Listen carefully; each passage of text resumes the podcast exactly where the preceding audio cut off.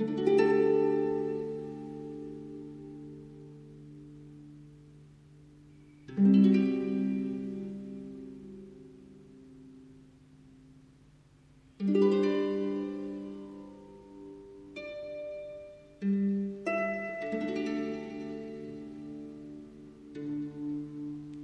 viaggi di Gulliver di Jonathan Swift sono uno dei grandi classici del Seicento. Stiamo parlando quindi di un periodo in cui il romanzo certo non era arrivato alla sua forma matura, eppure, malgrado la sua lunghezza, qualche eh, dimensione un po' troppo dilatata per essere oggi considerata di piacevole lettura, continua a essere uno di quei luoghi in cui tutti hanno qualcosa in cui riconoscersi, se non altro per il primo famosissimo viaggio in cui Gulliver eh, arriva a Lilliput il paese dei Lilipuziani, è per antonomasia quello del capovolgimento, di una dimensione straordinaria in cui finalmente l'uomo che è abituato a vivere tra i suoi simili si trova a essere un gigante rispetto a degli uomini minuscoli, arrivato sulla spiaggia, catturato dai Lilipuziani e legato come un salame, alla fine Gulliver riesce a ambientarsi nel mondo di Lilliput, diventerà eh, un importante eroe per aver sconfitto i nemici rubandogli tutta la squadra navale con una sola manciata di spaghi.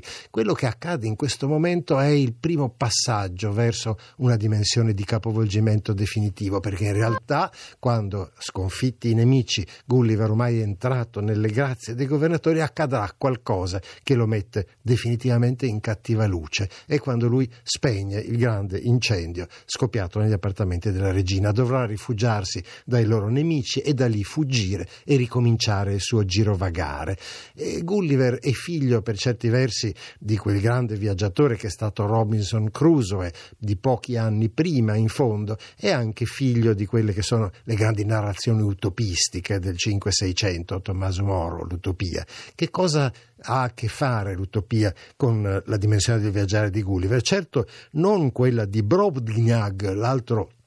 posto fantastico dove approda Gulliver e dove tutto si è capovolto. Finalmente Gulliver è diventato lui un lillipuziano e gli abitanti di Brovnia sono degli enormi giganti che lo guardano dall'alto. Potrebbero spiaccicarlo con una sola pedata, ma non lo fanno perché si divertono con lui come noi potremmo divertirci con un topolino, un cricetto, un gattino. Tant'è vero che viene affidato a una ragazzina che lo tiene in una sua gabbietta come se fosse una minuscola scimmia con cui divertirsi. E qui eh, capovolta la dimensione, noi già abbiamo la dimensione che in realtà Gulliver è un romanzo di continui capovolgimenti e di dimensioni relativistiche. Tanto è enorme Gulliver rispetto ai Lilipuziani, tanto è minuscolo di fronte agli abitanti di Brobniak. È un po' avanti così in tutte le altre avventure, meno note, ma non per questo meno affascinanti, come il paese di Laputa, dove ci sono i filosofi, gli scienziati. Ancora una volta qui dietro c'è la profonda ironia dello scrittore irlandese. In realtà gli scienziati stanno cercando disperatamente mente di ritrasformare gli escrementi umani in cibo e i filosofi di ricostruire quello che dovrebbe essere lo spirito originario dell'uomo. E ancora a Blubdigbrib, eh, curiosissimo posto dove si vive in mezzo alle ombre del passato, ai grandi del passato che vengono rappresentati con ancora forte ironia, con tutti i loro terribili difetti, personaggi che non meritano affatto la fama e la nomea che hanno. E ancora Struldbrug, altro straordinario paese dove vivono personaggi immortali immortali e qui ancora una volta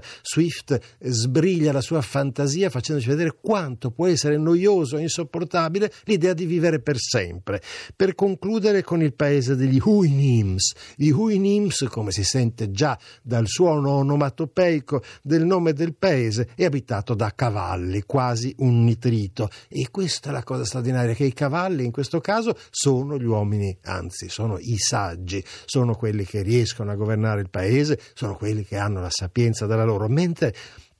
il paese è infestato da ometti minuscoli, degli orrendi individui, gli Yahoo, e questo ci ricorda che ancora oggi un motore di ricerca ci riporta a quella fantastica dimensione, gli Yahoo sono uomini e i cavalli li considerano delle bestie selvatiche, schifose, sporche, vivono in mezzo agli escrementi, il loro modo di essere e di vivere è selvaggio, le donne sono in comune, non hanno nessun rispetto per l'etica, mentre i cavalli, i saggi cavalli, non hanno nemmeno nemmeno la parola che dice bugia. Tant'è vero che quando il viaggiatore Gulliver cerca di spiegargli com'è organizzata la vita nel nostro mondo di uomini, quando devono dire non ci crediamo, gli dicono tu stai dicendo una cosa che non è. È l'unico modo che hanno per cercare di dirgli che sta dicendo una bugia e non ci credono. E quando lui gli spiega che da noi i cavalli sono usati per trainare i carri, naturalmente dicono siete pazzi. E naturalmente nel paese dei cavalli l'uomo è il servitore e i cavalli sono i padroni e quindi ancora una volta tutto si è rovesciato.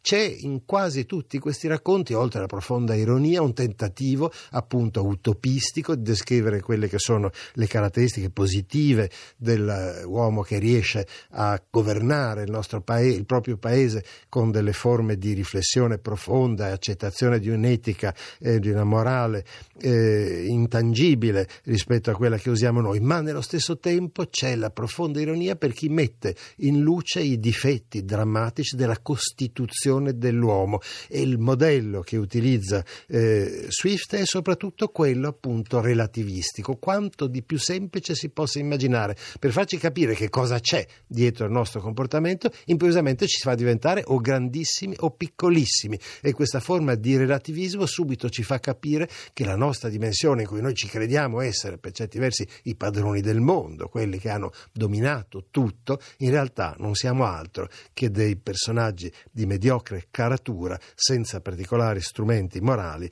che cercano di farsi strada in un mondo a loro ostile e che dovrebbero rispettare per le sue qualità interne. Dunque tutti gli animali, grandi e piccoli, che Swift fa incontrare a Gulliver rappresentano i nostri difetti. È un'enorme allegoria di quello che accade e contemporaneamente dentro l'allegoria sopravvivono le dimensioni naturali perché Gulliver, quando finisce a Lilliput, scopre che la guerra che da secoli oppone i lillipuziani ai loro vicini è dovuta al fatto che non sono ancora riusciti a decidere da che parte vadano rotte le uova. Qualcuno sostiene dalla parte più sottile, alte da quella più grossa e di fronte a questo drammatico problema metafisico la guerra non si esaurisce mai. Sarà dunque in questa curiosa e folle situazione che Gulliver riesce a trovare il suo spazio, ma dicevo all'inizio, ha trovato anche però la sua disgrazia nel momento in cui spegne l'incendio scoppiato nell'appartamento della regina di Lilliput ed è scoppiato perché?